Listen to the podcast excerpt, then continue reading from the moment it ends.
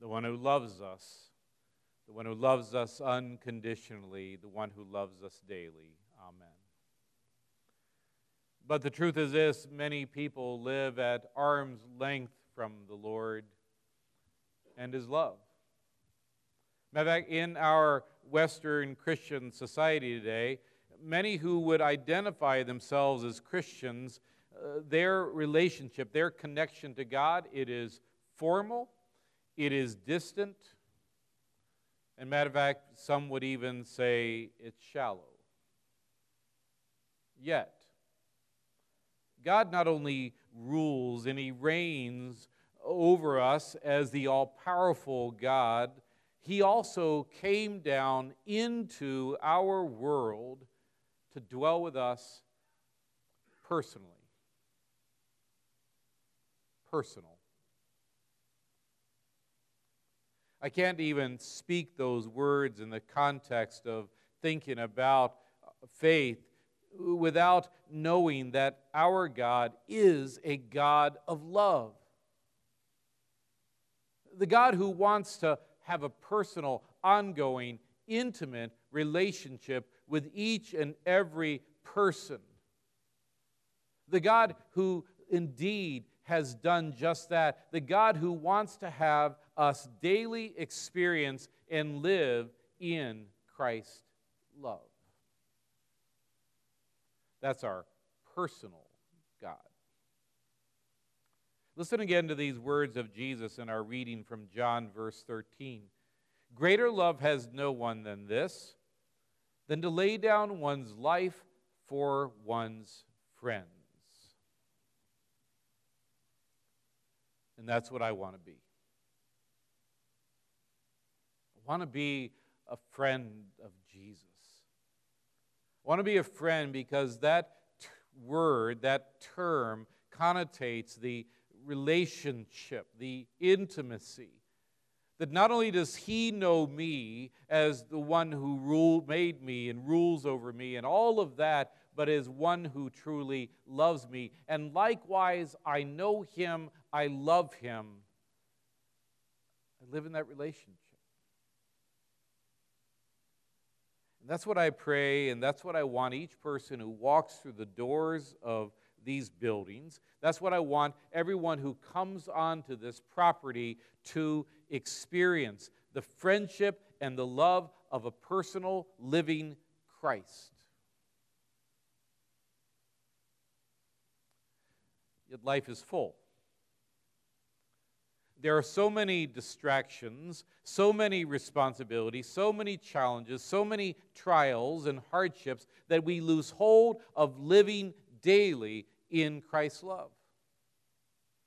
Romans 8 addresses these realities, saying, or from our reading today, Who shall separate us from the love of Christ? Shall trouble, or hardship, or persecution, or famine, or nakedness, or danger, or sword? And then Paul went on to further address death, demons, powers. This life comes at us, and we can seemingly forget about or lose hold of experiencing and living in Christ's love every day. So, what can we do to continue to live in Christ's love every day? What can we do so that, you know, experiencing Christ's love again is not this one time event, whether it's in our baptism, whether, you know, it's through some, you know, significant period when He revealed Himself of being real to you and loving you? What can we do to continue daily to live in Christ's love? Remember and return from our reading of Romans, verse 31 If God is for us, who can be against Come on, listen to these words. He did not spare his own son, but gave him up for us all. We need, I need to daily remember this is how much God loves me. It's how much he loves you, and it's how much he loves all people. To daily, in the midst of whatever's going on, go rushing back, remember, and turn again. And how else? Stay rooted in the Word. As the Father has loved me, so have I loved you. Now remain in my love. If you com- keep my commands, the whole teaching of God, basically, you will remain in my love, just as I have kept my Father's commands and remain in his love.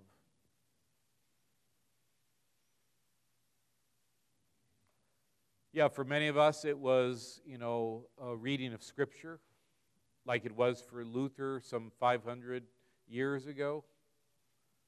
In reading that word, that he was confronted with a very personal, loving God, not a wrathful God, not a God, you know, of anger, not a God who would reject him and crush him and beat him down, but a God who would love him and meet him right where he was and love him.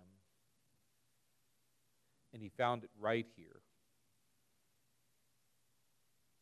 And you and I know well that Luther didn't then put this aside, saying, Well, I experienced that, I'm done with that, now what else? But every day, every day, for hours, that's where he went. It's where we should be.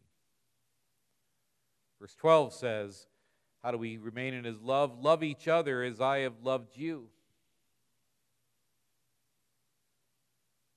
Isn't that interesting? The way that you and I treat one another, the way that you and I love each other is part of how we remain in His love.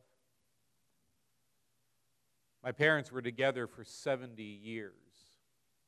Married 58, but classmates, dating, the war, married. This is how they lived. In the joyous celebrations, in the losses and the crises, in the house fire, in the death of loved ones, in sickness, and in death. Love as I have one another as I have loved you. And in death, uh, just you know, thinking recently on the anniversary of both my uh, dad's uh, death, I was thinking my brother John had a, a very insightful thought as we gathered after my dad's funeral. He said, You know, when, my, when our dad said, Till death do you part, it wasn't until mom died. It was until both of them were gone. That's why, until he went into the um, assisted living facility, every day he was at the graveside. It was just one way he could, at least at that point, say, I love you. Love one another sacrificially, without ceasing, as I have loved you. It's one more of those ways in which we uh, love one another. Let me say something. Don't know how many pastors would, but I will. I need you. I need you. I need your love. I need your encouragement. I need your accountability. You and I, we each need this. We need to be pointing each other toward and helping each other hold on to this personal, loving, living Christ. How else do we daily live in Christ's love? Maybe we need to pray like David in Psalm 27, verse 4, where he said, One thing I ask, this is what I seek, that I may dwell in the house of the Lord all the days of my life. You know, David was in the midst of uh, his own personal struggle. It talks about something devouring his flesh. It talks about the enemies that attack him. They were attacking the, you know, the people of God. He was the one who was leading them. And, and we know that David was like this with God. But notice what David did. This man had his priorities straight. He didn't say, Lord, would you just wipe out you know these enemies and free us from you know their distraction and harassment would you just heal me but instead he said one thing i ask this is what i seek that i may dwell in the house of the Lord forever. Talk about having priorities straight, asking to live in and experience God's love forever, every day. And this reminds me of the Apostle Paul when he said in Galatians 2 I no longer live, but Christ lives in me. So sometimes, you know, you'll wonder, if you're like me, you'll wonder about how can you love that person? How can you love them after they've done that? How can you love people who attack, you know, and whether it's you personally, whether it's our, you know, country or, you know, in a church that maybe is in conflict, how? I no longer live, but Christ lives in me. Love this life. Its hurts and failures, they can be hard on us. They can tear us apart. They can take away our joy and our efforts to daily live in Christ's love. And all of you sitting here have experienced this. Friday night, I had uh, written a, a rough draft of this, and I'm walking around the neighborhood with Martha, and she said, So how's it coming? Because she knew it was a full week, and she knew yesterday was a full day. And, and I said, Well, I got kind of an outline, but I'm wrestling with illustrations. Then we started talking, and, and I, my, my memories took me back some, oh, nine years ago thyroid problems for Martha, thyroidectomy, in the midst of diagnosing, finding the brain tumor, in the midst of that, being laid off from her job teaching at St. John Lutheran. And I remembered there were several occasions I would come in and she'd be lying in bed in one of these massive headaches, and she's like, James, I can't even pray, much less even imagine picking up the Bible or a devotional book and reading.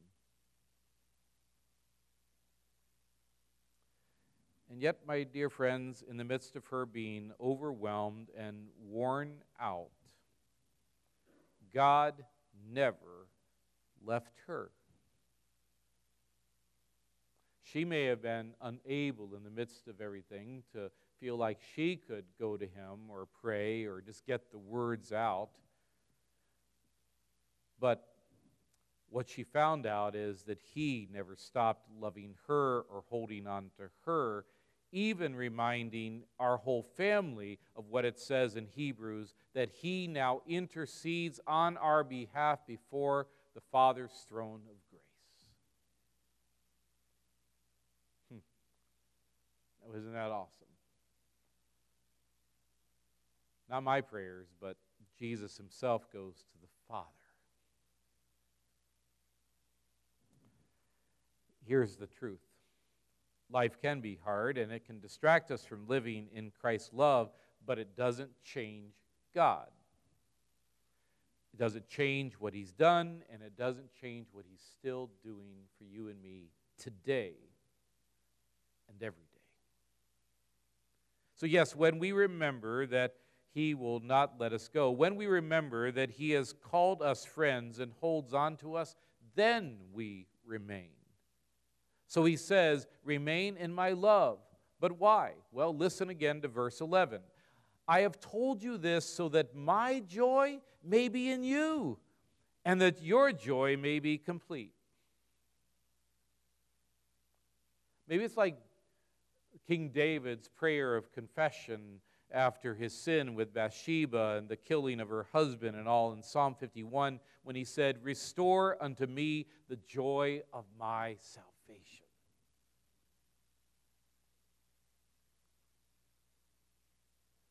Thursday, I was again at Inini Hasi, uh, the, the girls' camp over here in Citrus County, for girls who are emotionally uh, and uh, behaviorally troubled. As young as 11, as old as 19. After I did my devotion on Thursday, one of the girls last time who I uh, got to sit by and just brief conversation she was last time very cautious, very guarded. And it's not surprising. You, I don't know her specifics, but was it abuse? Was it being taken advantage of? Was it being abandoned? This time after I was done, she came up to me and she said, Pastor, I made this for you. Thank you. From pine needles under the trees there on the property. Here's what I saw I saw her joy in the Lord of living in Christ's love beginning to become real. In some of the movies I watch, they tend to throw out that command stand down.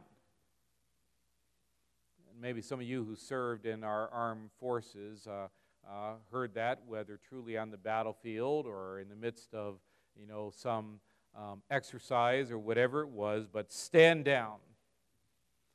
These words are used in that moment where the person in charge, usually you know, a com- captain or a commander or a gen- general, gives a word that calls all effort to halt.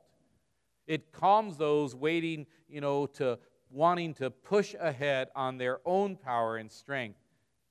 Lay it down, give it up, cease fire, stand down.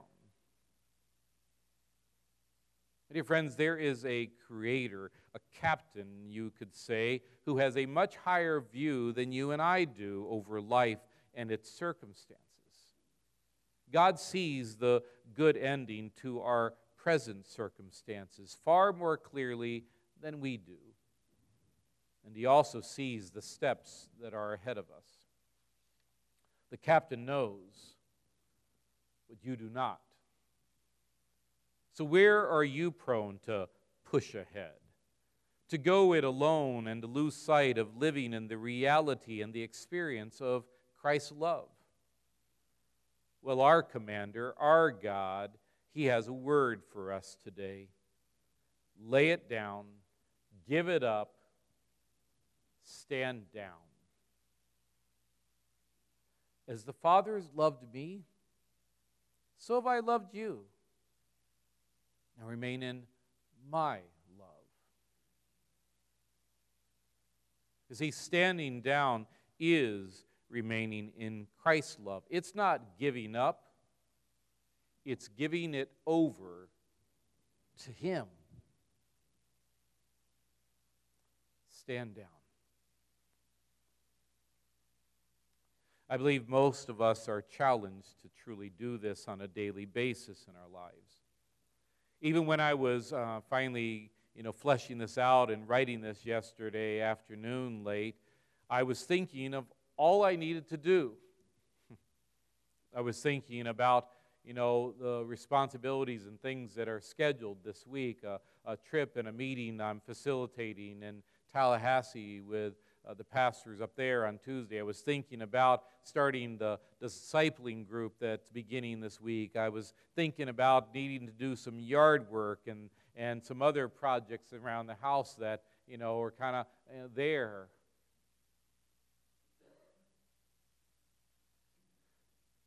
Perhaps maybe we need to hear these words again. Lay it down give it up, stand down.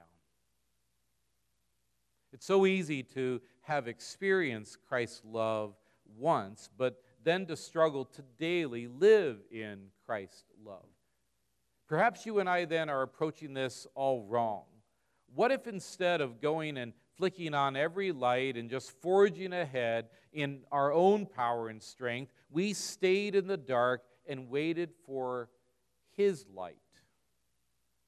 To lead us, His command to direct us.